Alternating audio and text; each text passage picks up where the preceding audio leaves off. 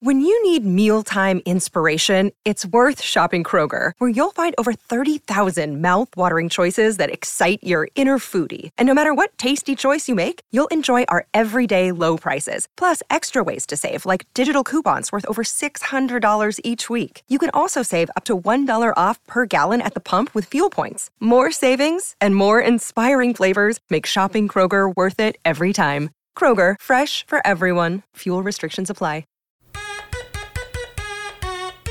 Let's go! What's up, everybody? Welcome back to Bingetown TV and our coverage of Amazon's The Wheel of Time. So it's been 2 years, I guess technically less, but 2 years since we've covered Wheel of Time. We're absolutely stoked to the max about being back. This is the exact crew that covered season one. So my name is Kyle, and then you'll hear from the rest of the three. I guess I'll be the host. I technically have read the most Wheel of Time, so I'll kind of be that guy for us. I've read all of the books. I've read the first 10 twice, the first three times, which is kind of weird, but that's the truth of it. Before we get into actually talking about the episode itself, just very quick Bingetown housekeeping. Best way to support us is just going to be to subscribe whenever you're watching or listening on. You don't need to do it right now, but just keep that in your mind. Once Paul drops a really funny joke and you're like, oh, I freaking like these guys. And then, you subscribe. So that's the best way to do that. And then the best way to interact with us is going to be our Twitter is at Bingetown TV. And then we have a Discord as well. The Discord link will be, I believe, in the description of this episode. And it should be very easy to join. That sentence just kind of came out of my mouth. So I'll stop talking now. We'll get into season 2, Wheel of Time, episode 1. A Taste of Solitude, and I'll let the others that are on this call with me, they'll kind of introduce themselves. Others on this call, like an actual work call. Yeah, true. Hi, my name is Dave. Yeah, I'm a newbie watcher. Well, obviously have watched the show, but I've never read the books. Really enjoyed season 1. I'd like to think I was one of the more higher ones on season 1 overall. I think if you've heard the preview of season 2 that Kyle and Luke and I forget who else Jimmy did. Mm-hmm. They also pitched, they let you guys know that I thought the show was at least an A tier in my mind. I'm still feeling that vibe. This episode was incredible. And it's crazy to think that it's been 2 years. It literally feels like, honestly, very recently that we just got done season 1. But we finished our season 1 rewatch and I really loved it on my rewatch. It's been a phenomenal show. And season 2 continues to pick up where season 1 left off. Yeah. I am Paul. I'm the other rookie.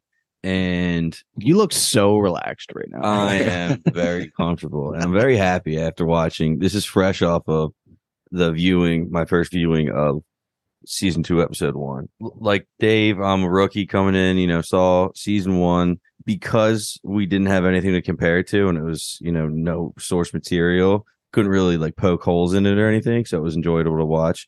So talking to you guys about some of the complaints, I can totally understand why there are people in the community that aren't happy with what the show did, but from a rookie standpoint, loving it so far. Episode 1 of season 2 was pretty damn good as well. So this is Luke. I am the other book reader on this recording. If you caught our coverage of season 1 at the time, I was about 2 or 3 books in. So basically the subject matter that's going to be covered throughout this season, I would have already read it last time we were recording, but now since then I've finished the whole series. So not going to call myself an expert, but I'm right there behind Kyle with just the knowledge of the source material. And I will say right off the bat, we did not address any of the issues from season 1 that I thought we were going to. We'll talk about that later, but ignoring that piece of it, this was a great start to the season. It kind of felt timely that they just did it a year after the last Beltane. So it really was a good reset, restart. This is not going to be a COVID affected season. So I'm hoping only up from here. And I already really like the premiere. And so, yeah, I'm ready to get into it. All right. So the way that this episode is going to go, we will discuss the opening scene and then we'll kind of take the three main storylines on their own. So we'll talk about the Hunt for the Horn storyline, all of those scenes, and then we'll move to the White Tower, I think, and then Lan and Moiraine. Just essentially, those are the three story buckets. That's how the episode itself went. So that's how our coverage will go. We're not just going to go chronologically jumping all around. It's just easier for everyone involved. All right. So. Wow, we're really doing it. Wheel of Time coverage. Mm-hmm. So the episode opens with what is known as the Dark Friend Social in the community. They actually released this clip ahead of time, maybe a month or 2 ago. I just made that up. But they released it essentially on the back of the season one finale. So many people have seen this scene already. But for me, this scene's really just all about perspective. It's just a really interesting look at kind of the other side of the fence almost. So we get a lot of info here. Just curious of what you guys were thinking as I kind of, you know, we're back season two and this is how we open it up. This was awesome. I mean, it was going right into obviously the biggest villain. Any more of his backstory is great because, you know, we barely saw him season one. When he did finally get him in the finale, it was great. So a little bit more of him is always a good thing. And, you know, to show that the menacing Trollocs are actually kind of under his, or at least they respond to him well. That was awesome. It's hysterical that it's called the Dark Friend Social. Yeah. It's like the Dark Friend. Yeah. It's like the potluck. It's like, all right, now that we're doing the meeting, now we can go to the buffet. Who brought the buff chick dip? Who do you think would have brought the buff chick dip? Oh, Padan Fain, right? Oh, yeah, dude. He makes a mean buff chick. At one point, they were referred to, I assumed everybody at the table was referred to as the Chosen Ones. So I don't know exactly what that means, but we know the Dark One is a chosen one, and he, assuming the other one's at the table.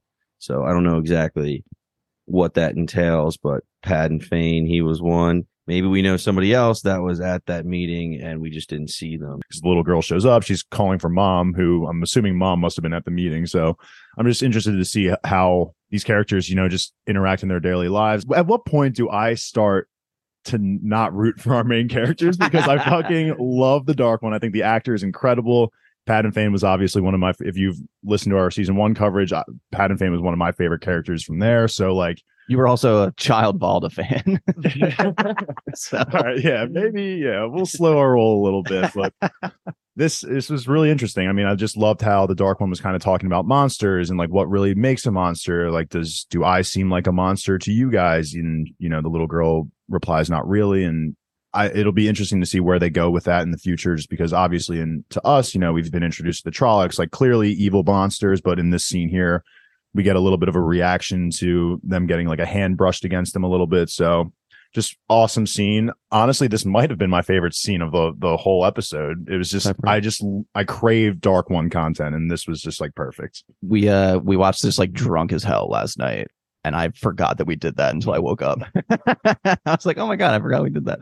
To kind of go on that perspective point that I made and that you guys also are making.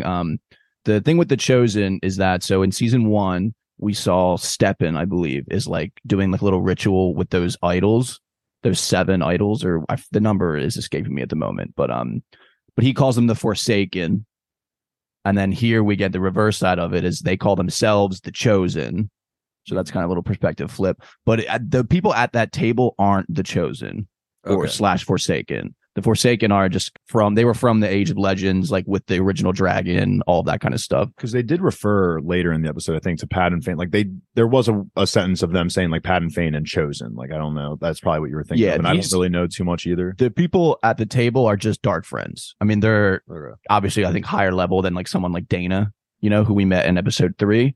But they're not at the level of the Chosen / Forsaken. We got a flash of a black ring. It's like kind of like the ones the Aes Sedai have, except there's just straight black. So I don't think we've seen that before. That's cool. Yeah, I wonder if that's just like a sign of like a male magic wielder. That's kind of like where my head's at. Or just like right a now. Dark friend. I mean, yeah, or just a dark friend. But you're right. I mean, it looked eerily similar to the Aes Sedai ring. So that's just what I'm kind of hinting on. There was a lot to unpack here, and you guys are already picking up on the good stuff there. Like the ring from the Aes Sedai is huge, and then we see that the symbol of on the bottom half of the robe, or that not a herring. Yes, I feel like that just to me right away. I was just thinking like I guess birds must have some kind of symbolic meaning here because obviously Rand's sword is the herring, and this was like an eagle or something. I couldn't really tell. I mean, you get the answers in the episode essentially. So like what they show us of who's sitting there. So we get. Presumably an Aes Sedai because we have the ring. Then we have a Shienarin, which is this eagle person in the robe, which is we were in Faldara at the end of last season in Shinar. The people that are from that big fortress city, they're Shinarans. We eventually kind of get that confirmation later when we'll talk about the Perrin storyline, which will happen literally directly after this conversation. We get Padan Fain obviously is there. We have someone with just like freakishly long fingernails. who's sitting there. It's going to be so hard to find out who that is when we introduce that. When we get introduced, what a defining trait of a single person. Just freakishly long fingernails. And then we get potentially a white cloak. There's someone there that's wearing all white. Obviously, they have the black hoods on and everything, but they have like the white pants. I just imagine they have dark ones have bodies everywhere. The white gloves and stuff. That's the genius of the faction. And that's why I loved episode 3 so much from season 1, is because like the Dana reveal was one of my favorite parts. And this is the reason, like they can be anywhere. And the other takeaway is that they're basically being told to hunt down Rand, but don't kill him if he can be turned, but then kill him if he can't be. That's like the huge takeaway. And this is exactly how book 2 opens. It's like the prologue. So we've been waiting for this. No, that's awesome. Yeah, it's a really good start to book 2. Yeah, really good start to season 2. It was a good way to do it too, because in the book, it's obviously it's from someone's perspective, so it's all internal thoughts of him, like thinking, like, oh, like you know, that's a Shienaran, or like, oh wow, there's someone that's an Aes Sedai with the ring there. So like they did a good job, I think, of visualizing it for the show medium. I live for those Padan Fain smiles, too. Yeah, he's such a little rat. He's so good. We got the little girl in the very beginning when she was outside. She was just kind of on a plaque that was kind of the yin-yang symbol, or like the dragon's fang, I believe, is what that mark was called as well. So I guess this building... So the dragon's fang is the male half. So just like that black part. Which is why it's like half the yin-yang, and that's what they mark people who they say, like, this guy's a channeler or whatever. So that's what that symbol is. But when they're both together, it represented like the female and the male sides together. It's like an old symbol of the Aes Sedai, essentially. Mm-hmm. What you were about to say, I feel like, was just like this meetup spot that they have. It is clearly going to be related to like some Aes Sedai historical building. I feel like personally, like maybe even from when like the original 3,000 years ago when the original dragon and you know Dark One fought. Yeah, the pointed buildings and all the different like almost what buildings. The pointed building, you got a six points. 6 points, yeah. Also, this I was not saying 6. I could have sworn I counted 7. I think it was 7. Okay, I might have just been stupid. Yeah. As I think, like the number 7 means more to the story than it being 6. So we're gonna move into now just the Hunt for the Horn storyline. So this is our kind of reunion with Perrin and Loial. So we get Perrin, Loial, and then we're introduced to, we're reintroduced, I guess, to Uno. We get introduced to Lord Ingtar, who they didn't really name him as a character last season. There's 2 actors that look alike, like the guy who's playing Ingtar and someone that was in season 1, who were in that classic, I use sarcastically, scene with the Horn of Valyr and Padan Fain in the season 1 finale. There's another character named Missima is with them as well. Those are kind of like the named characters here. Shout out The Last Kingdom, baby. Yeah, shout out to our boy Citric. So I guess like before talking about things that happen here, just like a general take on like what you guys were feeling when we get, you know, we see Loial again, we see Perrin again.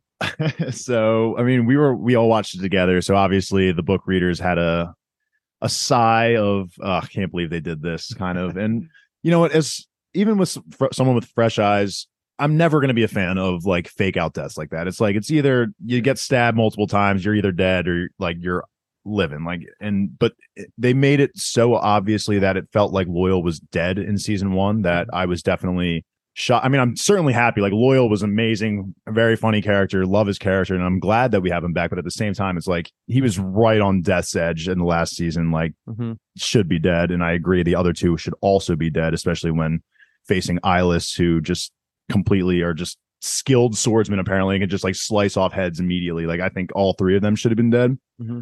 I'm thinking Perrin's hair and facial hair. That looked great. Yes, it did. But yeah, kind of same thing. If I didn't pod with you guys after watching the finale, I would assume that like Loial is dead. Loial or Loial? Loial is dead. Honestly. Yeah, they're fine. So, you know, I wasn't exactly surprised seeing him here, but I would have been if I didn't talk to you guys. I was expecting some of the other guys to be dead as well, but they weren't. So again, the fake out just kind of in the rewatch is kind of like a weird it's not even like we don't even get to see like any like healing or anything. Like they just appear and they're just healthy. It's like Mark me honestly prefer, like I don't mind that they were just like fuck it, we're just gonna roll with it. But at least give us like if they're dying, like at least like cauterize some wounds maybe like in the last season. Like give us something that makes us believe that they should live for the next season. Top 3 biggest complaints from season 1 without a doubt was this stuff. And it really, it sucks because it takes away the anything to do with the dagger being just anything but a random dagger. That's the part that bothers me.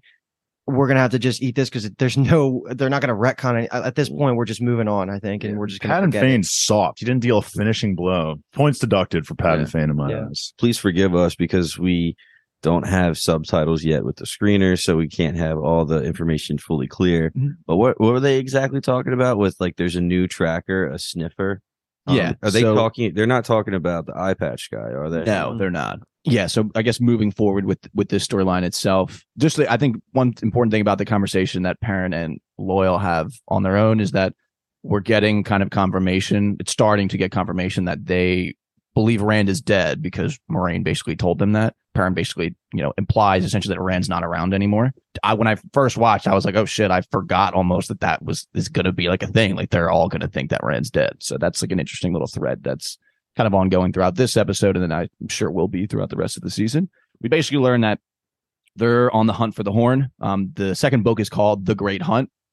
The book is basically all about this. The hunt for the horn. Obviously things are different. Rand, Mat, and Perrin and Loial all go on the hunt in the books, and it's pretty much all from Rand's perspective on this. So this is, I think, a better chance for Perrin to kind of shine a little bit. Big audible, yeah. But I think it works well because so basically in the books, there's things called sniffers. It's a really interesting power, you guys say, quote unquote. They can basically smell like violence and crime, which is like a really odd thing. But so basically they have a guy with them that can do that. So they're proficient in investigation. If we were D&D. Pretty much, they just get forced like to investigate murders and stuff. He like in the book, he says like I literally tracked a guy from like across almost like the whole continent who killed someone in Faldara, and like he could just smell him and track him. I feel like that sounds like a very profitable ability. Oh yeah, I mean I guess, but one thing I guess is bad is that like it's like very effective on them. Like you just smell violence. I feel like would be like a little bad. Kind of doesn't smell good. Fuck you up a little. Bit. Kind of like Ghetto bad. And JJK. I'm sure it would kind of turn you bad, maybe a little bit.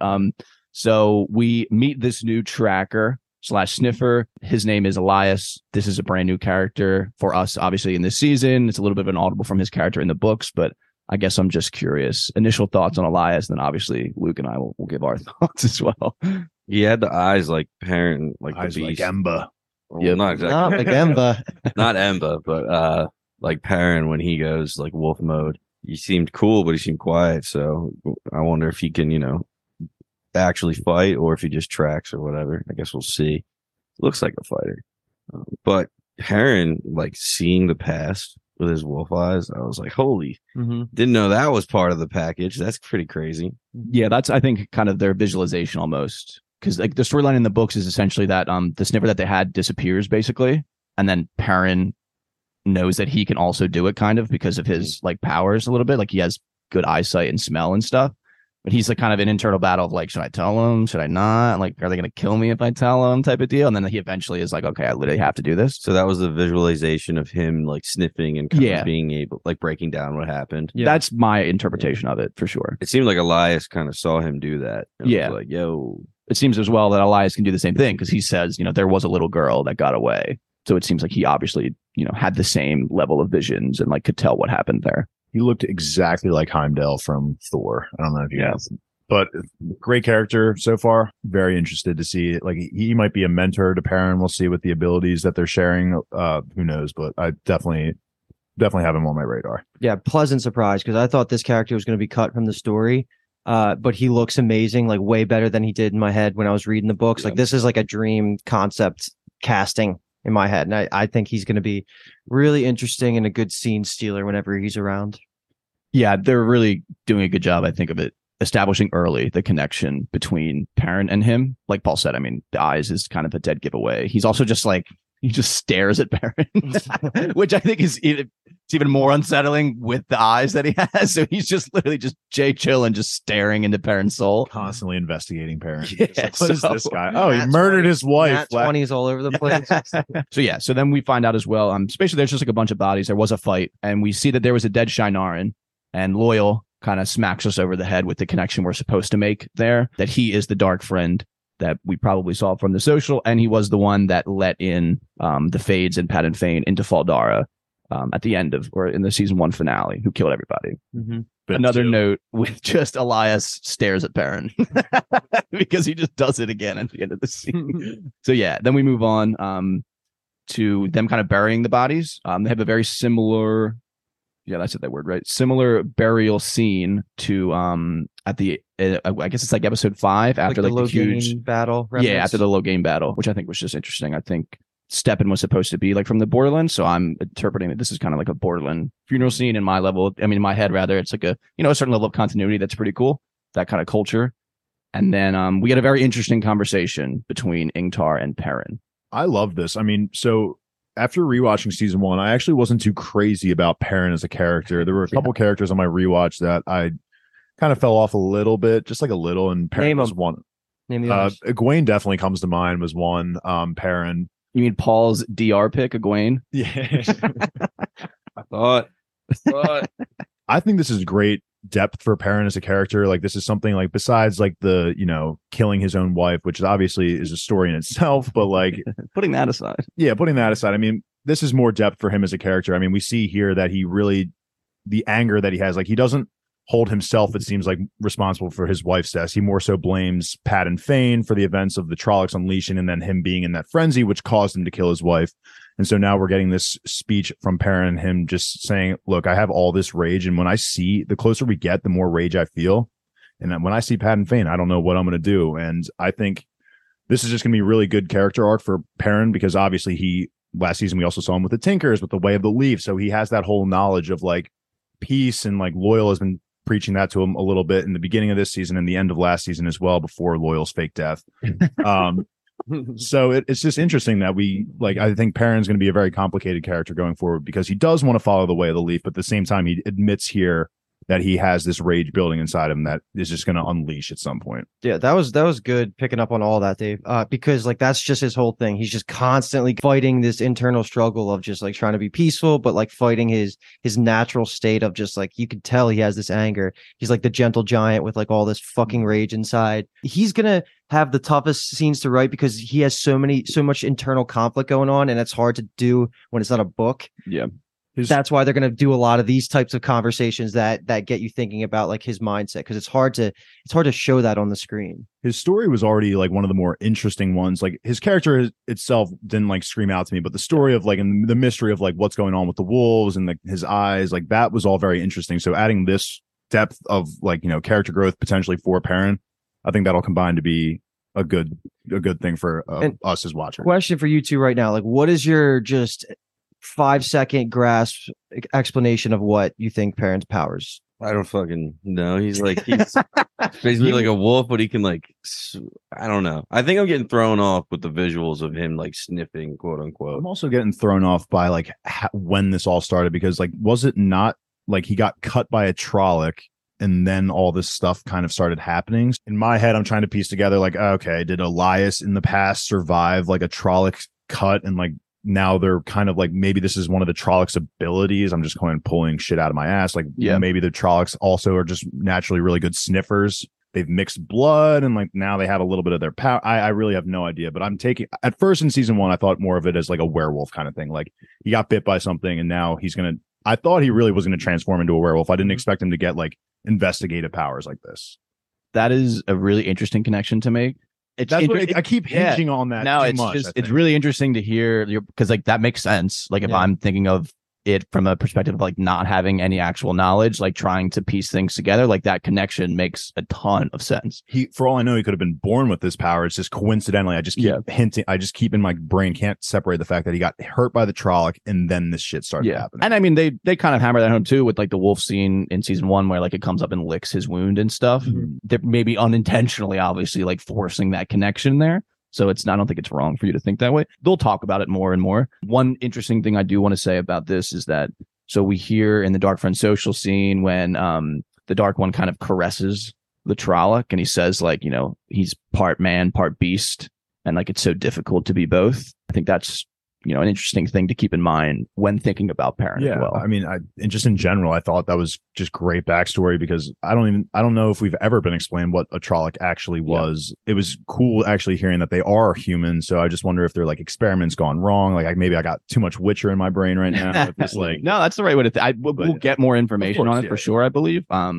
that's definitely. But you did tell us in season 1 though that Trollocs kind of like are half human, and then like they're mixed with like it could be any animal hypothetically. Yeah, they've kind of stuck. So that's what, like, I'm thinking, like maybe the Trolloc that attacked Perrin was like wolf related, like a wolf Trolloc, and that's what, again, I know we've confirmed that it's not that, but it's just, that's not even a terrible idea though. Like that, this is how kind of how Trollocs are created in a sense. Like you either are infected, and you, if you're given up into the beast inside of you, whatever, you become a Trolloc in the end, but probably not. Oh, but, dude, add that to your manga. Yes, I mean that's not a terrible idea at all. Yeah, and I can totally see why you would think that, but that's just, I guess it's better for me to just say that that's not what it is. We saw him. Paul's writing a manga. We saw him Hulk out a little bit against Valda in like the tent, season 1. And he like kind of got like beast like traits and stuff like that. So I don't know if you can go like full werewolf or like turn into a wolf or whatever, or just get like appendages or parts upgraded, if you want to call it like that, or whatever. But you never go full wolf. I want to see him go all in. That's the struggle. And listeners, and obviously the four of us here, throughout season 1, I was writing down all of your guys' takes and theories. And one of the ones that I love so much is Paul's series-long take on Perrin is that he is like a reincarnated wolf king. I'm in. So I'm just, I love it. Just to put that out there, that was Paul's season 1 take. So hell yeah. And I'll try as much as I can to remember the things you guys said, and when they're kind of relevant to the conversation, I'll try to bring them up. You know, they're always up on the board. They're on the board in terms of if the board is my notes app on my iPhone, but trying to verbalize them as much as I can on the podcast. Well, this is going to keep doubling until we get closer to the end. Oh yeah, I love it. I love it. And we'll check some things off as well. I want to shine a little bit of light on Ingtar himself as well. I feel like we learned in this scene that he has like this perspective kind of thread that I think gets woven throughout the entire episode. You know, he has this level of honor. He has like a very like rational, not very emotional way of thinking. It seems like everyone kind of deserves this level of respect, even in death. Because Perrin's asking him like, Uno spit on this guy. Like, why are we fucking burying them? Like, he literally got hundreds of people killed and all this kind of stuff. And then he has an interesting take on the Padan Fain thing, where he's like, you might not like the fucking answer, but like everyone in the world like does things. So they have their own reasons for things. Dude, I don't think Perrin and Padan Fain will ever have a sit down conversation, but I think it's just, you know, they're telling you, I feel like, a lot about Ingtar by his takes on these things. It's just getting like so many anime vibes from that conversation, because it's like there's so many characters in anime that you just get introduced to and you're like, this guy is such a fucking dick, or he's such a loser. Yeah. You get a little bit of backstory and it's like, shit, I'm a terrible person. Yeah, he's got a point. Yeah, exactly. Yeah, so like that's, now I like this conversation too, because again, like I love Padan Fain. I've loved his pure evilness so far, but it will be cool to see what his actual motivations are wanting to become a dark friend. Sure, the rewards are great and whatever, but like it seems like for Padan Fain, maybe specifically, there's going to be a little bit more to it. And for Uno, just keep track of how many times he curses when he's talking. Yeah. That was, I like that they gave him that little scene to shine where he's like telling the story about how they almost had him. I love how Loyal's fucking with him too. Even Loial was laughing at him. I love that. Yeah, that was good. So we do also learn the first scene kind of that Perrin's been writing Nynaeve and Egwene letters. We'll talk about the letter when we talk about their storyline. We're not going to talk about it here. We'll do the lantern thing, I think, all at once too. Yeah, there's a bunch of facets to that. It's probably not worth it to talk about it right now. So unless anyone else has anything to say about the Perrin storyline, I think we're going to mosey on over to the Moiraine storyline. Mm-hmm. All right, we're moseying. So this is the kind of opening beyond the Dark Friend Social. We get Moiraine carrying buckets of water. This is kind of our reintroduction to her. They're kind of just reminding us essentially that she cannot use the power at this point. That was kind of where her story ended in the season 1 finale after her interaction with the Dark One. It's just kind of showing us her mental state. Lan's mental state, obviously, is a big one. And we also get introduced to some new characters. So I think just kind of anything we want to talk about that's before actually talking about like her interaction with the ship captain guy. You know, reintroduction to the storyline. We meet Verin. We meet Elyas. We meet Tomas. So just takes on these kinds of things. Just her getting the water and bringing that up every day. We even learn a little bit of it, you know, later on. She says no matter what, every day she just picks up those buckets and brings them in. We saw her taking a bath and like trying to use the One Power. So I don't know if that has anything to do with like the healing waters or like a connection to the One Power. We saw like the healing pools or sacred pools or whatever in season 1, so I don't know if that's like connected to this at all, or the water, or like later, like Egwene's cleansing water later in the episode. Like, I mean that might be something different. I'm trying to back you up. Don't lump your theories in with my theory. So I don't know if that's literally just her like giving herself a purpose every day and just like trudging through, or if that's like her trying to get back into connection with the One Power. Mm-hmm. I would say it's like 99%. She's just trying to stay alive. She doesn't have the ring on that I saw. Yeah. That's a good catch. Lan looks hot as fuck. That's going to be my comment. You guys both, as they went to his scene, and it's just me and his abs, and you guys both like, oh. It just like came out of both your mouths. And then you started typing. Yeah, and it was just like, all right, write that down. Yeah, he's looking good. Lan's great. He's one of my favorite characters personally. And Moiraine, obviously, again, another favorite character. I just love so many of these characters, but she kind of annoyed me a little bit this episode, but we don't have the full picture of why, again, she's doing these things. So I can't get fully mad at her, but she was definitely a little frustrating to deal with as a Lan supporter. Oh, yeah. Freshly disconnected from each other, Warder and Aes Sedai. Yeah, they're no longer... Definitely not looking the same at all. Even when they're not together, they look like miserable alone. Yeah. So they're obviously both going through their own shit right now. We got introduction to a new character, right? Verin with it's V-E-R. Verin. Okay. Yeah. So I basically have her as the host of this Airbnb that Moiraine and Lan are staying at. Looks fantastic. Yeah. Right? Great. Looks like a great place to live. They had the little garden that they picked through one scene that we'll talk about a little later. Like, what a life. This looks great. Yeah. Geo-guesser, I would guess. You know, they're in Italy someplace. Italian. Well, he is Italian. It came out of him. They're in the motherland, in the homeland. Let me give some takes real quick. Just want to say that Verin, I'm a Verin stan. Like, I couldn't wait for her introduction. I was looking at you while like waiting for her to drop the name. I'm sorry, but without the subtitles, can you just give me faces with the names that you're saying? So which one's Verin? Verin is the one that was wearing like the brown vest, who like said like, "This is my house." But it wasn't her house, or it is her house. Okay, so she's the one. That, and then the other one that's wearing like all the colorful clothing and is like yeah, and is like. Yeah, she's obviously, you know, she seems. What's her name? Her name is Adelayas, I believe. That's so. Verin's going to be a fun character. She was one of the first people I think cast in the off season between season 1 and 2. Yeah. So like we knew about her for a while. So I was really looking forward to that introduction. Bayle Domon gets introduced too. I know we're going to talk about the content of that conversation because that's a huge part of Moiraine's storyline. But another classic, and just in the fandom, and just the way he speaks is always great too. Like they're nailing that. Like the doobie. Yeah, I doobie. That was great. Coming here to like, I love all that. My smile covered like my whole face first time I heard that. I was like, fuck yeah. And then my only thing about the Moiraine thing, we don't know if she's shielded with a tie off or if she's stilled. They haven't really made that clear yet, but. I do love how it matches very much how Logain was reacting after being gentled, where he was trying to get the Amyrlin seed to kill him because he was so like depressed.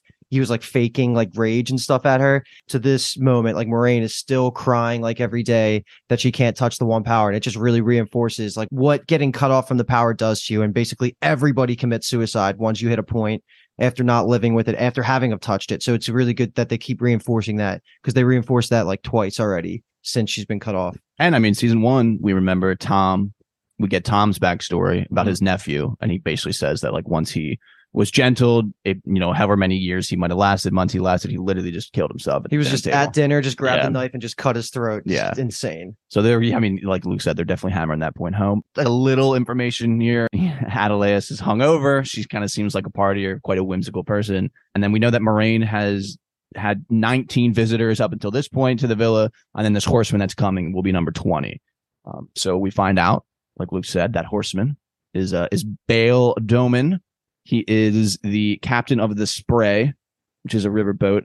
In my opinion, he came off as a very interesting character. He seems to be like a collector of some sort, and they have just like a very interesting kind of like business negotiation here in this scene. Davos vibes. Yeah, I mean, just complete open floor, whatever the hell we want to talk about with this. I have a lot of written down, so like we'll talk, and then I'll cover anything we didn't cover at the end of it. He hails from the land of Ilia. Ilian with an N on Ilian. Yeah. Do we know where that is? Have we been exposed to that before? I don't remember. It's tough. They haven't done a good job, in my opinion, with the geography of things. Ilian's like all the way on the south. Gotcha. It's like the southernmost kind of point, almost kind of. And this dude just sails a lot, though. Yeah, he's a riverboat captain. So there's a lot of rivers that kind of cut through the continent. So he just kind of, you know, is a trader that sails on riverboats, and that's kind of, you know, plays into the idea he's a collector. He likes, you know, old ancient things like that. His profession makes it easier to do that because he gets to go to a bunch of different places and he's trading all the time and things like that. We got some currency, baby. We got some currency, some marks. So we got that. When she said 5 marks, so like 5 marks is a lot.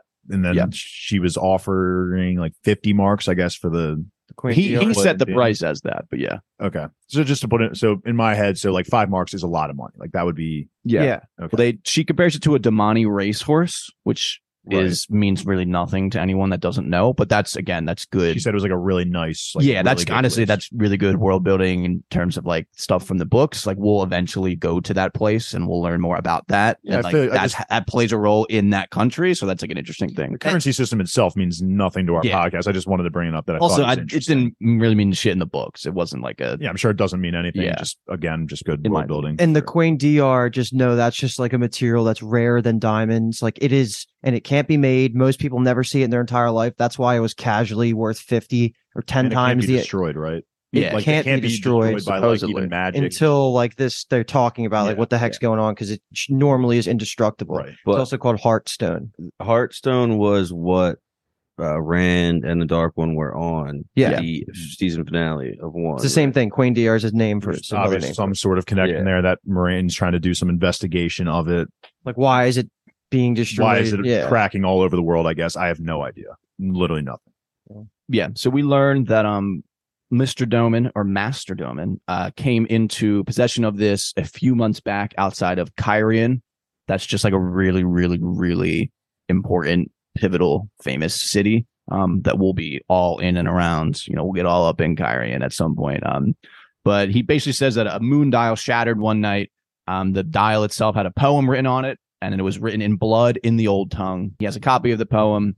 Moiraine fucking swindles his ass because, you know, as she said, Aes Sedai invented the game. We do get actually a little bit of world building based off of that, too. The game. He mentions the sea folk, just like if we want to call them a faction. They sail like the seas, obviously the sea folk. And they're just like really infamous as like tough negotiators. Dealing with them business wise is like very difficult. Mm-hmm. So we do kind of get that information a little bit here. So basically she gets the poem. That's the whole reason why she actually called him there. She kind of like I said earlier, she kind of swindles him and he leaves, but not before they have a very interesting conversation about men that are following him. I really like how when he first says it, she says, you know, your enemies are your own. Like that's not me. I thought that was a good way to dismiss that. But we basically, he tells her, he doesn't know this, but she interprets this, that there's 2 Fades following him. He mentions the town of Whitebridge. That's kind of important as well. We can talk more about that a little bit. And then he kind of goes on his way. So basically this scene, Moiraine gets the poem, whatever was written on that moon dial that broke outside of Kyrian. And she kind of becomes obsessed with it almost after that. And we still didn't get what the poem was. Yeah. We saw Moiraine read it, but she was shocked. She was shocked a little bit.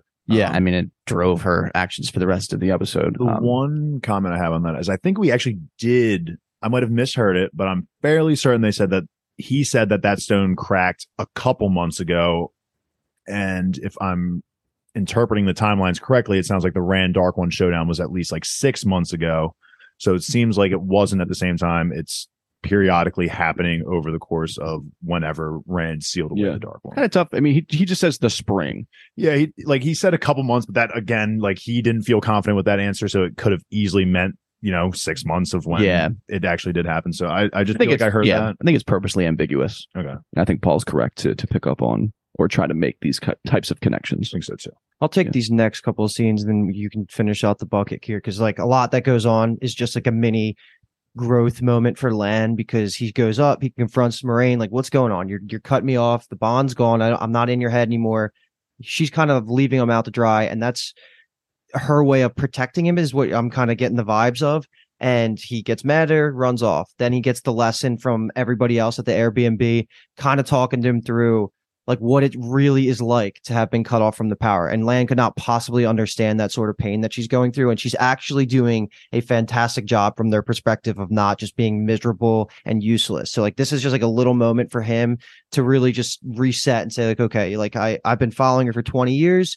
I'm going to continue doing this. Like he's getting frustrated, but there's a reason for all this frustration, and it kind of plays out, and they mend it over the course of the last couple scenes. I don't know if there's anything specific you guys want to bring up about their back and forth before he kind of goes up and gives her the dinner and realizes she's gone, but that's all that really was. Like there was that freak out, and you kind of took what I took from that. I just like Lan's faith in Moiraine when they offered, hey, do you want us to wait for your Moiraine to finally come down? And he's like, yeah. I mean, tonight's the night. Like, I can feel it. Like, even though, like, they're, like, fighting and they're not themselves at all, he still is, like, hoping and caring for her and, like, believes she'll come out of it, even if he is acting kind of, I don't know, what's the word? Like a baby? Yeah. Harsh towards you. He's definitely being harsh. Mm-hmm. The take that I have is that I liked when Tomas is the man, first of all. Mm-hmm. Fantastic old guy look. Top five. I had the old guy look. I had to challenge him because he said this about Tom Maryland in season one. I had to ask him, who would you rather look like? Tomas. Yeah. Look at this guy. Are you kidding me, dude? Look at his flow. And he is just, if I could look 50% as good at that when I'm that age, I'll fucking die happy. He honestly looks like how Geralt is kind of supposed to be portrayed. Like, Geralt's supposed to be like an older looking guy. Yeah, he looks pretty good. Yeah, dude, he's a fantastic old guy look. With a sword in the hand, too. Oh, yeah. He's a fucking Witcher. This guy's a fucking beast. But he says to Lan, like, you know, maybe you should shut up and listen more. And Lan kind of makes the joke of, like, I think that's the first time in my life that anyone's ever told me to be quiet. That just reminded me of when we're in Shadow Logoth in episode 2, when Lan like explains everything and Mat's like, well, first of all, that's probably the most words you've ever said ever. Yeah. So that's just like a fun little thread that's running through. But okay, yeah. So Lan then takes up the dinner. Moiraine is gone. She's running away. That then turns into a battle with the Fades. I thought they did a fantastic job of this. It was dark.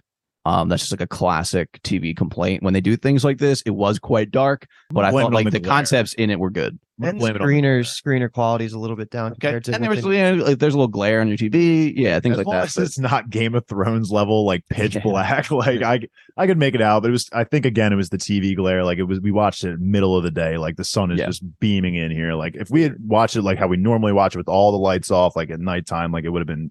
I think they did a great job though of showing how the Fades hide in the shadow. So like, good. Yeah, use it, and how smart Moiraine is in the first place to even predict. I don't know what she was doing when like she was dragging her foot on the ground, if she was intentionally trying to get it to like come over here and then like sneak it, but that was so badass when she just turns and knifes him right in the head. Yeah, like she just jumped, she stabs like a shadow is what I see. She stabs into darkness and all of a sudden you see the face with blood and everything coming off of it.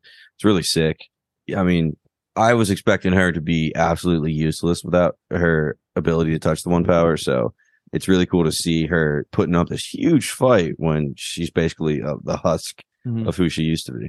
My favorite part about this was the fact that Lan does come for that quick little hero moment, but they did not ruin the power. I'm going to say power scaling of this, where like one warder is going to sit there and take on 4 Fades, which are like kind of like the lieutenants, or I would say like sub generals. Like I wouldn't put them at the general level of like maybe the Chosen or Forsaken, but like they can't be something that one warder can take 4 of them on, right? Like he got his ass beat, but he did take out at least 2 of them. That all tracked really well, and especially with the second level of the hero save coming in with the Airbnb host. That's my notes now are just literally Airbnb. Like I love it. Take me a little bit to get used to the Verin is now an Airbnb host. I have a co-host of Airbnb host, the host of an Airbnb, and then Thomas side Airbnb guy. But I just didn't want the Fades to be nerfed too much, and it seemed like they were going to win if it wasn't for that second level of support of reinforcements that show up. I guess it's hard to tell, but like they did kind of nerf them a little bit. They did an interesting thing with them, because like the ability to move through shadows, I thought is fucking awesome. It looks great. Mm-hmm. They're really hammering it home, which in my opinion, I didn't get a ton of that from the book so much. I feel like it wasn't like as clear and like obvious as it is in this scene. But also, I mean, like in the books, it's like a very specific thing. You have to cut their heads off. Even if you cut their head off, like they're still going to be flailing around and stuff. And they really only die when the sun comes up is technically what it's supposed to be. So or maybe it goes down. It was crazy about the Trollocs only attacking at night. But no, you weren't. But I don't know. I guess it's just kind of, I don't care that much, you know, that it's maybe different. I mean, that's what Lan did on the first one. He comes in straight up. 2 shots at.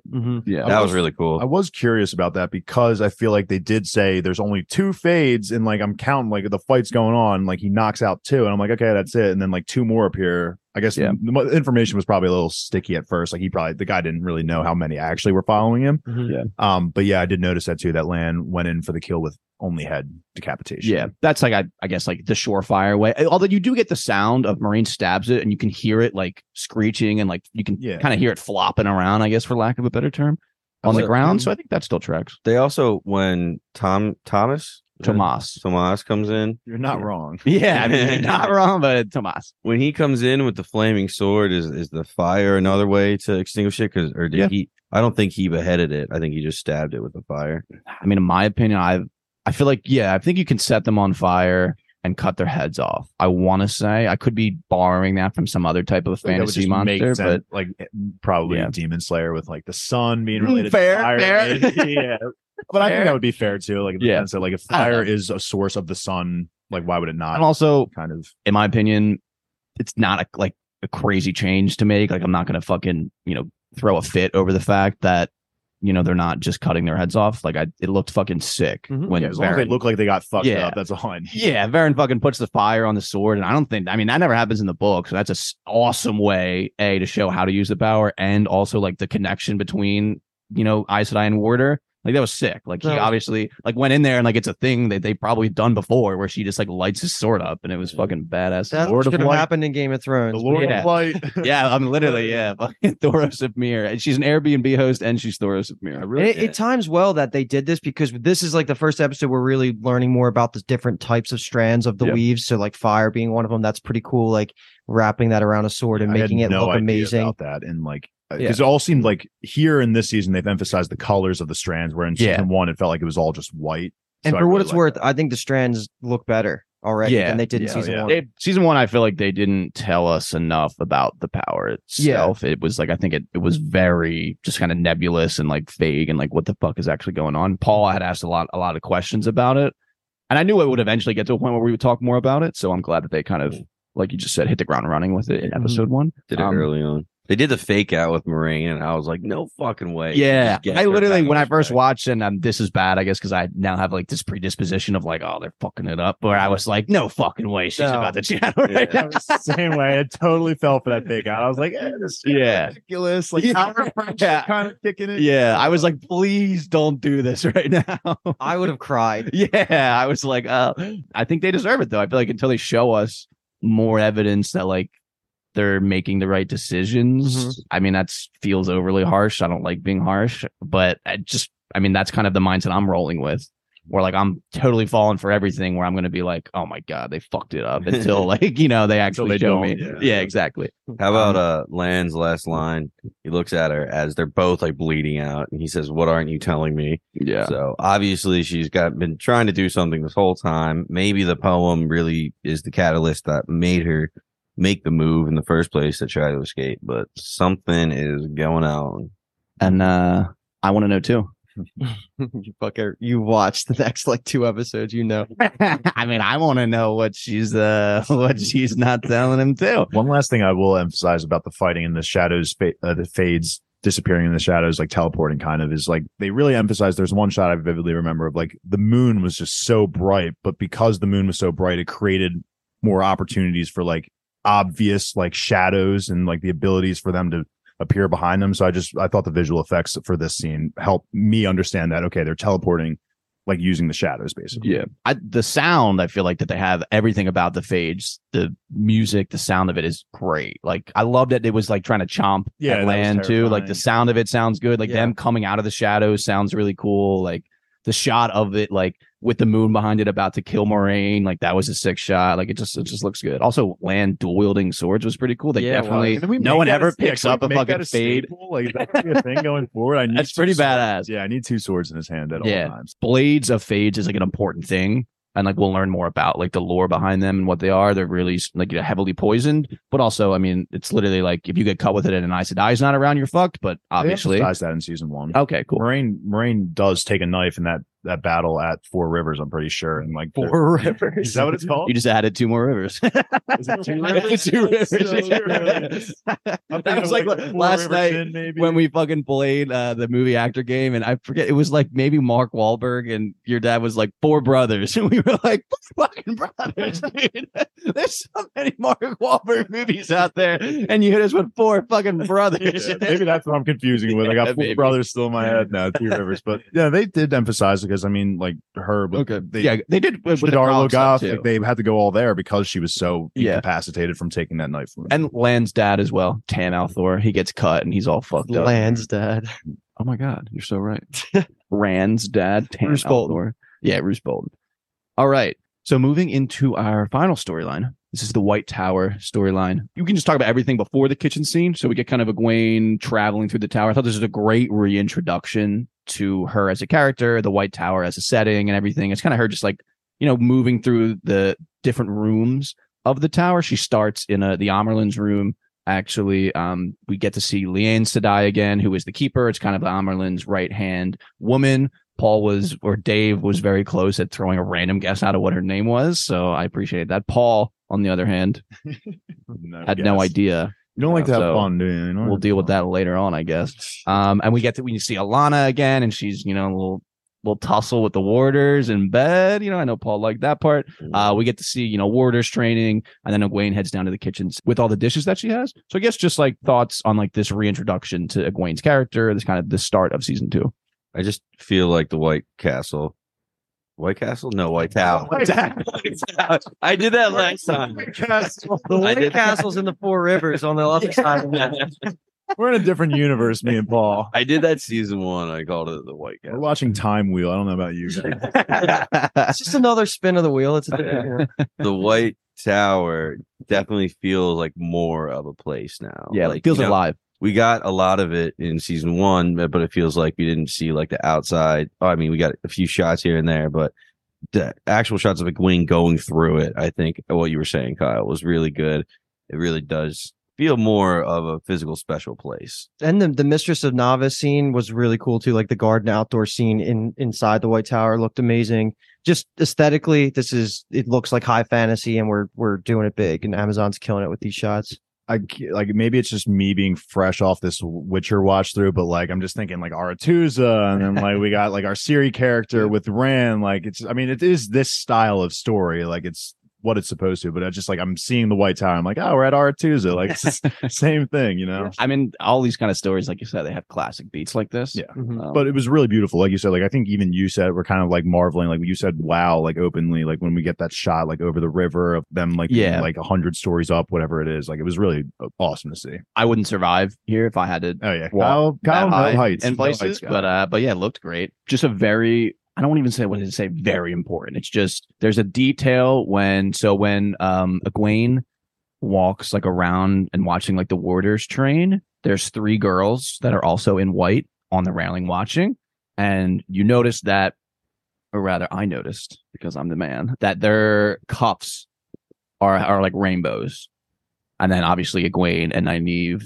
just have white cups. They'll talk more about that, but essentially they kind of, you know, they're novices at this point. It's just like another little world building thing of like there's levels to the training, so like they're on the lowest rung of the training. That's why they're, I hear, you know, rainbow, and I'm just thinking they're probably right at the point of being like Aes Sedai. They're about to choose their color pretty much like, so that's why, you know, Egwene and Nynaeve and all other people are like doing the dishes, and like while those girls are just like kind of hanging out watching the warders train, just kind of showing the levels of the students. It would suck going through all that, but it would be so worth it in the end. I would do anything they wanted me to do. I mean, dude, sometimes it's like it's years. Like I think just like it's like a thing from the books. Like some people are like, you know, novices for like 10 years, and then the next level is accepted, and you're accepted for 5 years, and then I don't know if I could be a novice for 10 years, but I could do it for like a couple years. They also live way longer. You live way longer when you like are an Aes Sedai and can like touch the power. It extends your lifespan. Yeah, that's the word, lifespan. It feels like all the training Aes Sedai are like watching the warders, like almost like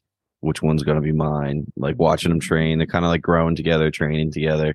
Look at you, Paul. Look at you, bro. And this pretty much sums up the whole dynamic between Nynaeve, Egwene, and the White Tower in general. But you find out super early. They're going to continue with the trend of season 1 where Nynaeve pretty much just bitches about everything, and Egwene is just completely in it for the experience and the ride, and she wants to lean into all this. So it's just like completely opposite ways of looking at the White Tower and all this training, and they reemphasize that 3-4 times throughout this episode, but they reestablish that like ASAP. And her beef is that her mom, what was it? Her mom got like rejected by them or something. The wisdom that kind of raised her was rejected. Okay. Yeah, because her parents were killed. Someone like brought her, essentially, I guess you could say, quote unquote, adopted her, brought her to the Two Rivers, and like that woman got rejected. I don't know about the Two Rivers, but Four Rivers. Yeah. Well, I guess they were on their way to the Four Rivers. They just stopped at the first two and then made it home, and we're like, oh, these Two Rivers ain't bad. I'll take it. Okay, who needs four, right? You have two. So this kitchen scene is, you know, Egwene goes to the kitchen. Like Luke said, a big point of this, the beginning of this scene is, you know, Nynaeve's reluctance to, I guess, in her opinion, was waste time, because she's like, dude, they literally told us the last battle's coming, and like we have all these roles to play, and like we literally have done nothing but do fucking dishes for 6 months. Like, what the hell's going on? Mm-hmm. And then Alanna shows up, and then we have a very great scene, which is just kind of a lesson. This is our first lesson that we've seen in a while on how to use the One Power. So I think this answers a lot of questions that, especially Paul, we talked about in season one. So I guess just like all your thoughts on this kind of training scene. Loved it from a viewer's perspective. Gave us the 5 different threads: air, earth, fire, spirit, water, I believe. Mm-hmm. Yep. So that's cool. Like you can pull on one or pull on multiple different combinations. It's, you know, just a good solid magic system. Mm-hmm. And the coloring of it was sick. I just didn't expect to see like the earth one looking green, mixing it with it, that all of that's good. And I'm happy they're gonna kind of lean into the more the visual aspect of it, but also keep in mind anybody that doesn't have the power is seeing nothing. Yeah, right. Yeah. So it's just like them going like, you know, like just dancing and stuff. So yeah, literally. And it was funny, like listening to interviews of people asking, what's your mindset as an actor? Because obviously all that gets added in at the end. So like they're just kind of dancing and doing it. You know? Like when Jaw Red Lady Liandrin. Like when she, we knew like, who you were talking about. When she is forcing like Nynaeve against the wall, I'm just thinking like if the visual effects weren't there, she's just like, yeah, exactly. Like, well, they said it like you just got to fucking go 100%. You got to just visualize it, otherwise you just feel like an idiot. Yeah, because if you don't go 100%, like it's gonna look bad. So like you literally just need to, you know, gung ho and throw yourself into it. I feel like in animes or in fantasy in general, there's like a first initial lesson for the magic users to do. It's always really cool, depending. And this is a really good like first one. I feel like it's a very basic step of just like calling on 2 different threads and weaving them. You know, the fact that you can't leave unless you drink your water, that was just, you know, a cool ultimatum. And Nynaeve says, fuck your magic, I want to drink this myself and then go fucking shit my brains out. Yeah, for sure, pissing out her butthole after that. For sure. So in season 1, episode 1, we had the conversation of, is Moiraine, when she's channeling, is she like pulling the fire itself? Is that like the source of the power, or what is it? And I feel like they did a good job kind of explaining it here, where like she says threads of earth from the stones of the tower, threads of water from the air or the water around you. So they are kind of pulling on those types of elements around them. Like life energy. Yeah, it's just good. Honestly, like when I was trying to explain the power to people who had not read the books, it honestly is kind of like, to me, it feels like tripping on mushrooms a little bit, where it's like you have to have that like that connection and like feeling it like that and like the ecstasy of how it feels for you. This might just end up being like a teaching method where it's like, you know, visualize the stones and like the earth. Yeah. Poor Egwene, man. She's just trying her hardest. She's trying to be the best student possible. Like even she's saying even the Amyrlin did this. Like we're just paying our dues. Yeah. Trying to cast without using her hands. Trying to touch the One Power without using her hands, because she's like, I'm not here to do easy mode. I'm here to do hard mode. And then constantly gets dunked on because she's next to Nynaeve, who's just like, oh, what did she say? She said Egwene is stronger than most, but Nynaeve is 10 times the power of her. Yeah, like what the fuck? And Egwene has a little look on her face like, motherfucker. Yeah, she was like smirking because she was like, Egwene's stronger than most. And she's like, oh yeah, cool. And but she's not even fucking close to touching you. And it's just like, this chick doesn't even care. He hasn't verbally complained yet, though. It's just all body language. I'm just now thinking, like, I wonder if that's going to cause a rift in their relationship at all, because like Egwene obviously wants to give it her all in training. Like imagine if Nynaeve had Egwene's want to like be there. Like Nynaeve would be done this shit in no time. that Nynaeve hasn't embraced the source yet. Right? Yes, very important point is that she has not channeled once since they got to the tower. So that's like a thing. And that's the whole sitters with the Mistress of Novice meeting, right, that we're going into right now? Yeah. Just like a fun book thing, I think, is that like when Alana's saying like close your eyes and picture a flower and like it's like a whatever, it's red. All that shit. That is how they teach them to channel in the books. And then that's how Egwene does it. So like throughout the early books when Egwene is still kind of new to channeling, and she always is like thinking of the rose bud and like the rose petal and things like that. Yeah.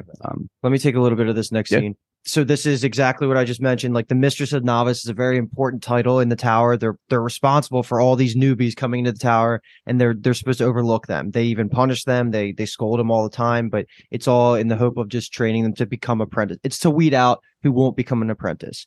So that's why she's like asking for all this feedback from some of the sitters. We see Liandrin there, and some things that I took away from this conversation are, I think it was Liandrin specifically says, like, or maybe it was the Mistress of Novice. One of them says the amount of novices that the White Tower is receiving every year is going down, and the ones that are coming in are significantly weaker than most. And this connects back to the end of season 1, where the Father of Lies is like at the Eye of the World says, like, last time you tried this, you came with 99 of your other Aes Sedai. You guys were way stronger. You knew what you were doing. So basically right now, like the state of magic on the good side is like the poorest it's ever been. Everybody's weak. It's rarer. So even the strong Aes Sedai now would have been like the average Aes Sedai back in like the Golden Age. So like it's just a weird, weak state that the world's in. That's unfortunate timing with the Dark One getting stronger and stronger. And that's why Nynaeve is so important to them, because she's the first one that's like, holy shit, we actually have a chance against the Dark One, because that's so what Liandrin said. She wants to use Nynaeve as a weapon because she's the strongest thing that's been to the tower in whatever 1,000 years. And other thing I'll say, just and then you guys can talk about whatever, is they do quickly mention, just like a little sidebar, that another false dragon stronger than Logain has popped up in another country that we haven't been introduced to yet, called Chaldea. Background world building, because that's how Logain got introduced to. If you he was subtly mentioned, I think in like episode 2 about him gaining some support. So I like how they do that. There is stuff going on in the background, and they're making sure that if you're paying attention, we are informed, because I'm sure that dragon at some point is going to make an appearance, or whatever, that false dragon. So keep that in the back of your head. Inject that storyline into my vein. That's very second, because Logain was great, and I'm just Kyle knows this very well. I just love strong characters, and so you're telling me that this guy's going to be stronger than Logain, who was able to take on like 4 Aes Sedai at once, basically, right now, please. Yeah. I wonder if this is going to be at the end of season 1. We see those ships and all those people. It was a weird way of using it. Everyone was casting through people. I wonder if these are the same people or just a different faction. But anyway, still looking forward to it. Should we clarify where this country is versus where those ships that he's talking about were? Is that even important? Now we might as well. I know they're different. Geographically, they're close to each other. They're on the same. So the weird thing about the continent is that there's only a west and a south coast. Like everything else is just extends, and you don't see it. It's just like mountains and desert. Yeah, it's just mountains on the north is like where the Dark One lives and all that kind of shit is going on. It's just like a mountain range where the Blight is, essentially. That's the top of the continent, and then the east of the continent is just like a huge mountain range, and then like a desert. So there's only a west and a south coast. And Chaldea is on like the northwestmost coast, and then where those ships were coming in was like kind of like mid-west coast. So they're on the same coast. Yeah, that's close to each other, on the same coast. And then Tarvalon, as they say in the show. I was funny listening back to our podcast of me like going back and forth between like the one I in the audiobook and the one in the show. I'm trying. Tarvalon is like northeast. One quick thing that I just remembered about those people on the ships at the end.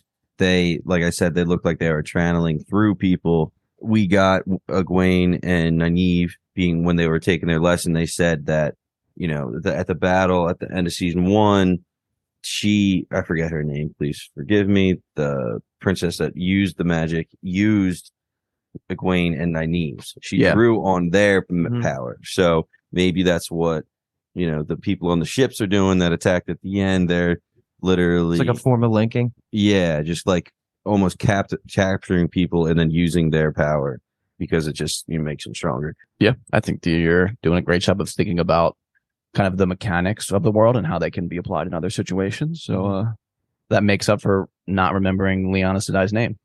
So there you go. You're off the shit list. Although White Castle is kind of that's close. Classic. Yeah, that's going to be a staple for the pod going forward now. So just like other little bits of tidbits that we get that the hunt for the horn has been announced in Ilion. So Ilion is where Bayle Domon was from. So we're kind of building up that place a little bit. We're learning more about it.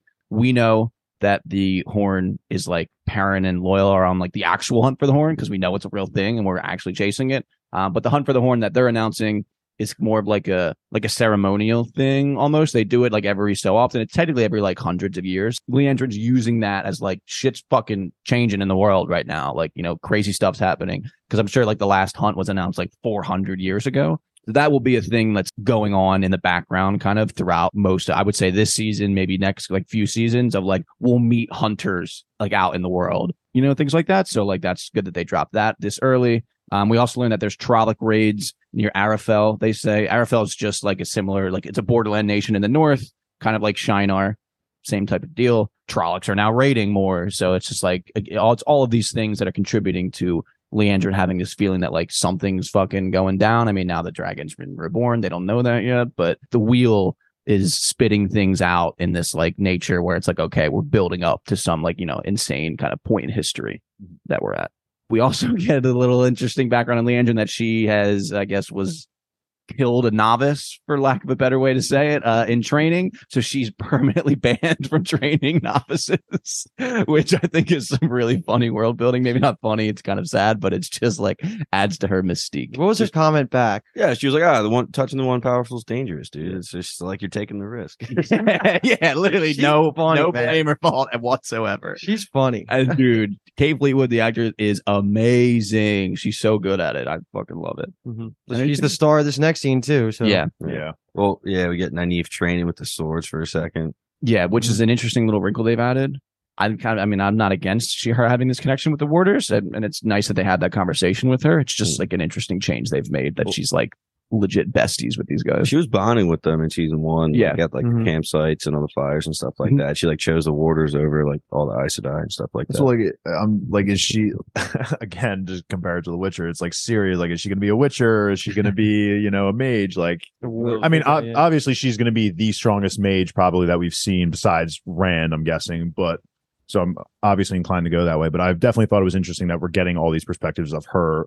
Not only just in this scene, but in like the past season of her connecting with Warders. So it's just something that I caught. I like that they put her in her place too when she doesn't say Alanna Sedai. Yeah. Because I mean, they also praise her though. They do say like, you're not bad with a sword. So like, I think she's just going to be eventually when she matures out of all this like hate for the Aes Sedai and everything. I think she's just going to be an all around badass of just magic and sword wielding. She's going to have a fire sword she's just gonna roll around with. So that would be the best way. Anyone getting fire swords, more fire swords, please. But yeah, Luke, that's a good call. That Nynaeve is clearly confrontational to them. That's the thing in the books is that like I believe his name's Maxim or Maskim. Like he said, corrects her and says like it's Alanna Sedai to you. Like that's a big thing in the books is that Nynaeve always forgets, quote unquote, forgets to kind of give them the honorifics all of the time. So it's nice that they've kind of have continued that little bit in the show. All right, so. We get a really funny scene after this, which is Egwene and Alanna. I am just a huge fan of Alanna's actress and like what they're doing with the character. And this was just like a really funny scene where she kind of misinterprets Egwene. This got a really big laugh out of me the first time I watched it. So just kind of, I guess, curious thoughts on this. Just horny motherfucker over there. She's like, release yourself to it. Don't get overwhelmed. Obviously talking about the one. I don't think I loved it because I expect it different out of Alanna in terms of like being a mentor and stuff like that. So I'm going to reserve my judgment until I see more of how she is. Are they going to lean into this lane like more often of her just not airheaded, but like whimsical and just like less serious of a character? Because I kind of wanted a little bit more with that scene because Egwene was like, all right, I'm out. Like, you're not helping me. She does drop a little bit of advice, but that's pretty. I'm just pausing right now with my thoughts until I see more. That advice was awesome, though. She was like, oh, you're not talking about sex. You're talking about touching the one power. Oh, it's probably because you're focusing on the individual like grains instead of like it as a mass. Yeah. And touching earth and water at the same time. So I don't know. It's just really cool explanations of it. Yeah. And I like the quote of Egwene. Remember, things are messy before they're perfect. Nothing worthwhile is neat and tidy. Because Alanna does say in that meeting that they had in like the kind of the garden that Egwene just really needs to loosen the fuck up. She's just like trying so hard to be good and perfect and everything. It's nice. I think that they're establishing that little bit of like a like a mentee mentorship relationship, you know, that she feels like she can go to Alanna with these kinds of questions, even if Alanna might not understand the question at first and give her an answer she's not actually looking for. Okay.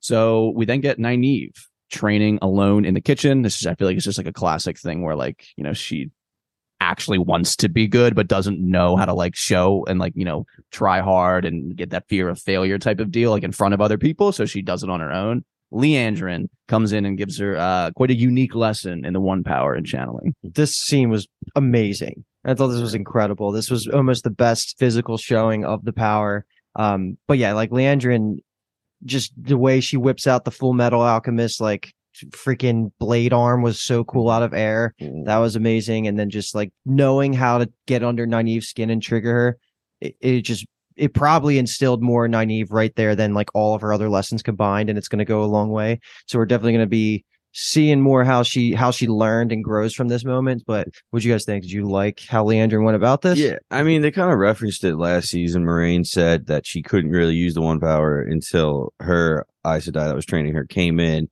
and beat the shit out of her with the One Power until she like could defend back. And even the Warders, they're not touching the One Power, but like they were like, hey, your first week you get beat the shit out of you into the inch of your life. Just kind of seems to be hazing, like, baby. Yeah, hazing. But no, I mean, I guess it is like the easiest way to trigger, almost like break, if you're talking about like Mistborn. Or I was just gonna say, sounds like this guy's about to make a Mistborn reference. yeah, exactly.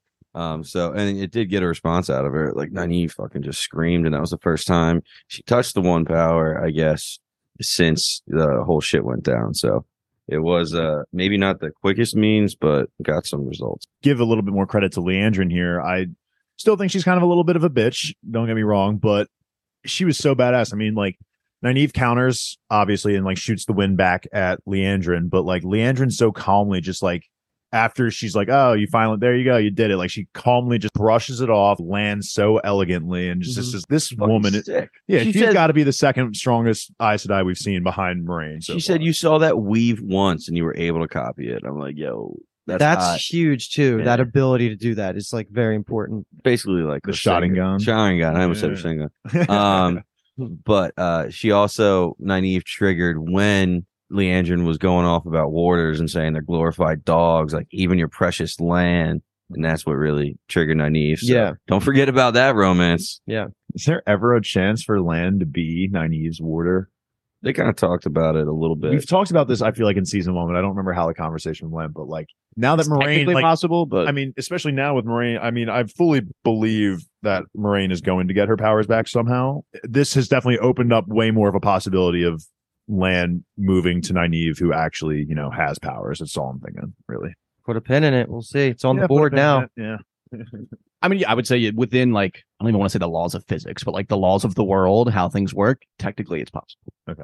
I guess would be an answer for that. I literally have an all caps Kate Fleetwood as a queen in my notes because she was just so good in this scene as well. And a very similar scene to this does happen in the books. It's the Amyrlin seat that happens with, instead of Liandrin, which is even more like, whoa, what the fuck? Like, afterwards, they're like, okay, we're never going to talk about this. Isn't she, like, choking her out? That. Yeah, Nynaeve's, like fucking her up, basically, and they're like, okay, we're never going to talk about this again. I would have liked that. I feel like that would have, I mean, sure, here, like I said, Leandrin's badassery kind of comes out a little bit here, but, like, it would have been, like, an honor almost to have the Amyrlin seed coming to you and being like, let's get your shit going, you know, like, they're on, like, a boat. They're going from Faldara, where they obviously ended season one, book one, and then the Amyrlin comes and talks to Egwene and Nynaeve, and they're there together, and like it happens, and they're like, okay, let's never talk about this again, type of deal. And that's also the scene where the Amyrlin's like, you fucking, because you're supposed to call the Amyrlin mother,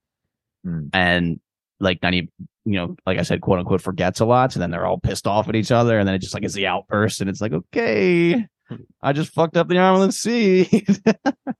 All right. So after this kind of emotional thing for Nynaeve, we then get a conversation between Nynaeve and Egwene. They got Perrin's letter that he sent them. And so then they're talking about home, their friends, because it is bell time, as Egwene informs us, which also lets us know that it's been pretty much, it's a year since season one, episode one. So I think that was a nice little timeline drop for us.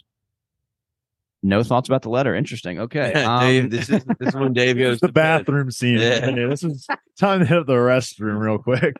I mean, just reemphasizing that they think Rand is dead. Yeah. And that was, they're missing him. And well, we did get a little sneak peek of somebody with a shaved head. It was cool to see him. No lines, just a little peek.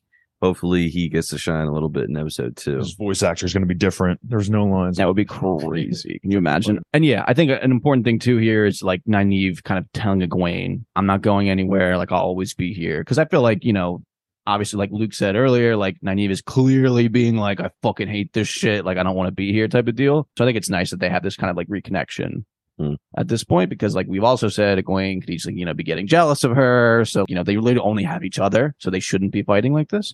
And it's nice they're kind of reconciling like this. It's just like a good full circle moment for the Emmett Fields 5. Everybody gets their second to shine, and I guess we'll talk more about Mat in a second. But like, yeah, like we saw the Egwene and Nynaeve bonding. We get to see Rand also doing this ceremony by himself, which is supposed to be like the reveal that he's alive, which obviously. Yeah. And then Perrin himself has the, again, internal struggle of trying to let go of his wife. He almost puts his wedding ring down on the boat, but then last second pulls it back. So it means that he's still living in his head and he's still dealing with all this, which is going to make for an interesting revelation. Like if he does come into some confrontation with Padan Fain sooner rather than later, because he's still going to be split all over the place, not knowing what to do. That's why I'm hoping like maybe he has some more conversations with Elyas soon and like starts to figure things out. But then, yeah, should we go right into the Mat stuff? Because we haven't even... Because that's also all connected to the letter. Because Liandrin, again, just goes down... You can see that he's in the White Tower because Leandrin's reading him the letter. But she purposely leaves off any mention of Mat himself from Perrin, which I guess is her way of just fucking with him. Like, she is just doing all this crazy, you know, string pulling, whatever it is, but like trying to break Mat down even further. And you can tell because he says some important things here. He says, I haven't touched a dagger in 6 months. I'm basically just like in fetal position, sitting here crying all the time. Like he is just depressed and he's destroyed by his interactions with that dagger. And then it seems like he's locked in this cell. And then we see I don't know. Did you guys take that as like a did he want to just like, does he have his way of seeing outside, or is that a Shawshank Redemption thing where he's like building what he's trying to get his way out? Like, how do we take that? I kind of didn't know. I took it as two different ways. One, yes, he's looking and seeing if he can possibly escape or something like that. Or two, he is hiding something else. Like he was able to smuggle something in, and he is keeping it there and hiding it behind that brick or whatever. So the Liandrin or any Aes Sedai can't find it. I don't know what it would be if it was a regular old dagger. It's probably just a regular old butter knife. It's like I just need the sensation of the knife in my hand. So it's an interesting take. No, don't hate it. No, I agree with Paul completely. I think it was. I really didn't know how to take it. I kind of took it as, you know, a means of escape, or like, you know, he is hiding something else. I mean, obviously we know the dagger's with Padan Fain, but like it would be wild of a twist if he somehow still did have it. But that would legitimately solve almost all of my gripes related around the dagger. If the dagger that Padan Fain had at the end of season 1 wasn't the real one, that answers the Loial thing.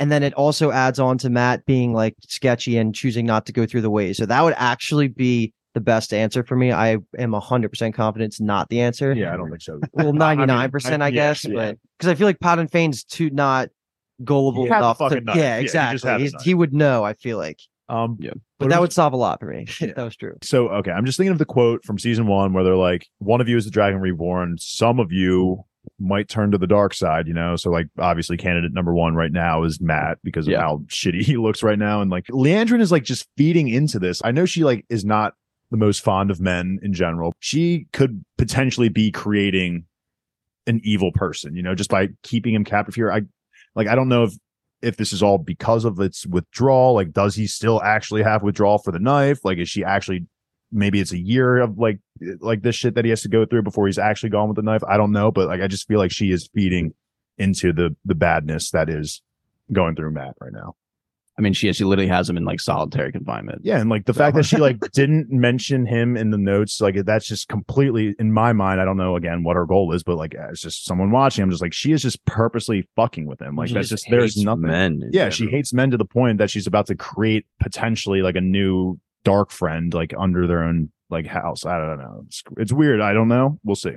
Really quick comment: if anybody out there has ever played the game Claw, Those for the PC Windows way back in the day. You open up, you're in a prison room like this, and he goes behind a brick and sees like a note that was left by the prisoner before him. Really cool. Unrelated. Did you spoil the game? No, that's the opening scene. Oh, okay. But you're saying it could. It reminded me completely of that. And maybe there was like somebody else in there before him, and maybe he's gonna find something left over hidden. Coincidentally, the person in that room before him also had touched the exact dagger. Yes, the dagger cell. Yeah. I've been stuck here for 500 years after touching this dagger. Yeah, it's interesting if it is true that he hasn't touched the dagger in 6 months. Just it's a storyline in the books essentially that like because he doesn't have it on him. Like he gets like really, really sick. That's kind of like it's honestly like a D plot, or maybe like a B plot in the second book. Is that like Mat hasn't touched, like he doesn't have the dagger, and it's still kind of impacting him. So he's getting like sicker and sicker and sicker and sicker, kind of. So I really wonder. Bad. Yeah, I mean, I wonder if they're gonna play on that at all throughout the season. It didn't even like look that bad of a transition between the actors, though. I was just gonna say. I mean, we didn't even talk about it, so I was like feeling good that we all kind of agreed that the transition was perfect. It was fine. My comment was gonna be: he is so fucking sick from not touching the dagger that his whole face is just—he's lost some ways. But no, honestly, yeah. When we see him just kind of like moping there, I'm like, that looks like Mat from season one. My dad wouldn't even notice. Yeah, honestly, probably not. But he looked good, and I'm excited to see the potential for this character going forward. Do you have a take on the new actor, Mat? I mean, Paul. The actor, Mat. Actor, Mat, Paul. No, pretty much exactly what Dave joked about. I was gonna say so. You're a little pouty. That's why you say I got it. Now I'm kind of pouty over there. Think of a new joke. Yeah. Now it's mad. Standing here with my dick in the hand, and Kyle points it out to me. That's what I'm here for, baby. Okay, fucking take her home. That's I was gonna say. That's all the episode content. There is like a crazy montage at the end. That's like. It's kind of like a trailer, but in my opinion, it felt like, I don't know if I want to let them watch this. It's going to be better just to watch the season itself. You know, as a fellow Bingetown member, B-Toms likes to say that trailers fucking suck and they ruin things. So I think at some level it would have ruined something. So we ain't going to talk about it. But if you watched it, I hope you enjoyed it. We've done this for a couple of our shows that we covered in the past. We did it for Yellow Jackets. We did it for House of the Dragon.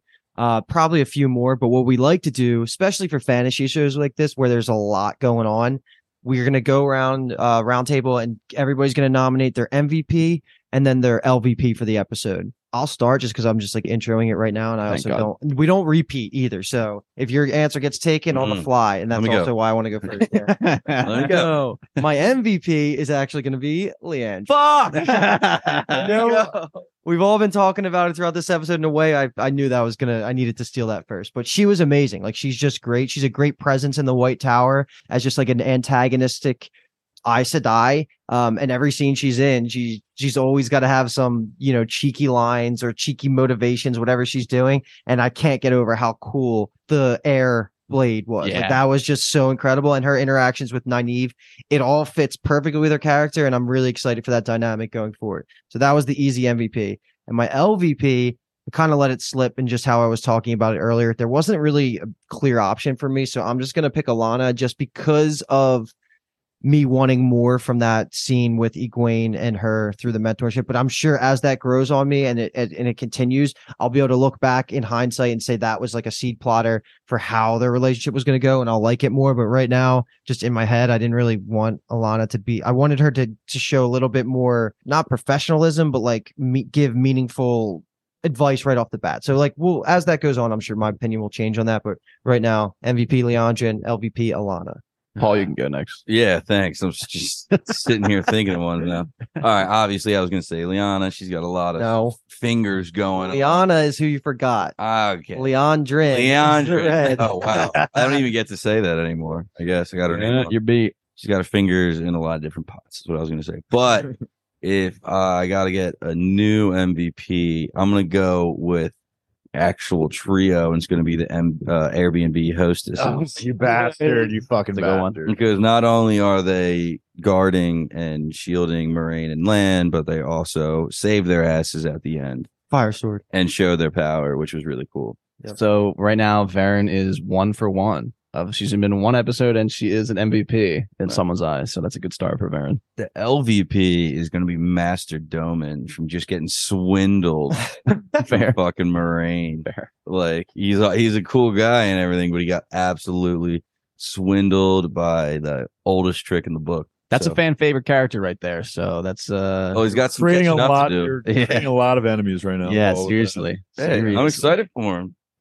I mean, he's only at the bottom now. Yeah, that's a good point. That's a good point. Dave, would you like to go next? No, I'm stuck on my MVP after Paul took my trio. Okay. My MVP is going to be Elyas. Just because he got like the biggest reaction out of me, I think, just of any scene and like any character being introduced. I was like, yo, like I was so hyped because the question was when Loial's like, oh, you know, we got a new like tracker or sniffer. And I was like, oh, my God, it's going to be. So in the book, it's a different guy. Like I said, his name's Hurin. And he's a good character, too. He's a nice guy. And I was like, oh, cool. This is going to be sick. I wonder who Hurin's going to be. And then they fucking flashed to him. And I was like, this fucking. So I was like, oh, let's go. So that's MVP for giving me my favorite moment. And then LVP is a little tough because I kind of like everyone. Yeah, but right. I'm going to say Moiraine because she is obviously she's dealing with a lot. Vibe killer. But yeah, she's quite a vibe killer. And she's really fucking crushing Lan here. And I don't think she knows that she's doing it too. And it, clearly there's she has a reason behind it. But I don't know. It's kind of like a little much for me, for my taste, because I'm a big Lan guy. Obviously. LVP does stand for least vibey person. So. Yeah. Well, that's totally Moiraine. Jesus. All righty. We have recovered from our choices being stolen. So we're going to start with MVP being... I don't know. His name is literally written down as Ingtar. It's a G, not a K. Ingtar. Okay, I have it as Ingtar. Yeah. Really, Ingtar. I saw that on your notes. Yeah. All right. So Ingtar, just because I'm hoping that his words will eventually reach Perrin. I think he had a really good moment with Perrin, obviously, and like that anime storyline. Yeah. It does seem like he reads manga. Yeah, for sure. I think so too. So I like him going forward. LVP, we'll give it to Nynaeve. Was not vibing with Nynaeve a lot, to be honest. This episode, she was just a little. She was a little bratty. I mean, I get it. Like her classic 90. Yeah, her backstory is definitely I get why she would have these like feelings of hatred towards the Aes Sedai and everything. But at the same time, they did just say you are the most powerful person to walk through these doors in 1,000 years. Let's take your job a little bit more seriously. Let's get some actual focus going. So I'll give LVP to Nynaeve. Yeah, she's pissing away all that potential at the moment. Yeah. And Egwene ain't fucking happy about it either. And neither is Dave. Okay. I just on the fly thought of this. We did it a lot in season one. Just curious if we want to go around and just give our top three characters at the moment. And then we can kind of, I guess, maybe see how they change. I don't know if we want to do this every episode, but I mean, just something. I do it maybe, like right now and then maybe at the season finale. Yeah, just to put it on the board for now. And then, I mean, it could be classic. We'll say top three and then we'll fucking probably morph it into top five. But just curious. All right. Since I was last, I'm going to lead us off. And I'm just no particular order. This is going right off the dome. I'm just going to go. We're going to say Lan, Padan Fain, Dark One. We're rooting for the Dark Ones, baby. Let's go. He knew as that was coming out of his mouth. All right, that's quite the fucking start. Paul, what do you got? I want to go Lan as well because he's a beast. I want to go Perrin because his powers awakening are really cool. Mm-hmm. Really excited for him going forward. And then I want to do Rand only for the sense that I'm really intrigued by him and his training and what he's been up to.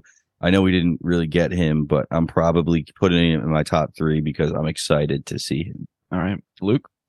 So are we doing this from perspective of every just this season? No, just look where you're at right now. Collective seasons. Dude, it's so hard to not be biased being me and you, Kyle, I think, because Rand... He's in there. I don't care. Rand, I mean, say he had a good end to last season. So, yeah. You know, there's only been one episode of season two. I'm going to say based off mostly last season. Rand. I'll say Rand, Moiraine and Padan Fain, because I also just love the archetype of Moiraine. And it was a weaker episode for her, but she's still just so interesting every time she's on the screen. So I'm going to pick her as and then Padan Fain's just awesome. Yeah. Okay. I'm going to do Perrin. So I'm an OG Perrin guy to the day I die. And then Rand, because how can you not like the DR? And then I'll do the Dark One as well, because I really like his actor. Yeah. I feel like mine are going to be very subject to change just because I'm just thinking you're not throughout the whole season. But we're also not going to get I just don't see us getting that many scenes with the Dark One and Padan Fain in it. So I just feel other characters as they shine through with more screen time, I'm just going to appreciate that more. We'll just be fun to see how it ebbs and flows throughout. Yeah. All right, so that is going to do it for Wheel of Time, Season 2, Episode 1, A Taste of Solitude. We'll be back, obviously, with Episode 2, Episode 3. Obviously, Amazon does their drops where they do, they dropped all three on, September 1st, or it says the weird classic midnight. I think it's technically August 31st. And then we'll be back weekly. So we'll be dropping, a lot of, these first three episodes will come out fairly rapid fire. And then we'll be here every week. We don't have a day scheduled yet for what we're going to do. We're also not good at being consistent with scheduling things. So they'll probably just fly off the shelves. So the best way to keep up with it is just going to be subscribed. You like that? How I brought that back around. If you subscribe, you'll just get the notifications. You don't need to have a calendar thing set. It just pops up and you're like, oh my God, Binged on TV dropped the new Wheel of Time deep dive. That's fucking awesome. So yeah, we're also covering a lot of other shit at this point. I mean, this is busy for us. We're doing One Piece live action. We love, fantasy, sci-fi stories, but we are huge anime and manga fans. One Piece live action. Really excited about that. We're also covering Jujutsu Kaisen, which is an anime. And then I don't know if we're doing anything else, but we do a ton of shit. We're busy. Yeah, we're just busy guys. Right? We're so busy. We're covering two shows. We're just busy guys, all right? So that's what I'm trying to get across. We got priorities. And we've covered a lot of stuff in the past, so definitely be sure to stick around and find out. Stick around and find out. It's a chart. That's our new chart. It's not fuck around and find out. Stick around and find out. All right, bye. Yeah. Sign this off. You're listening to the Geekscape Network.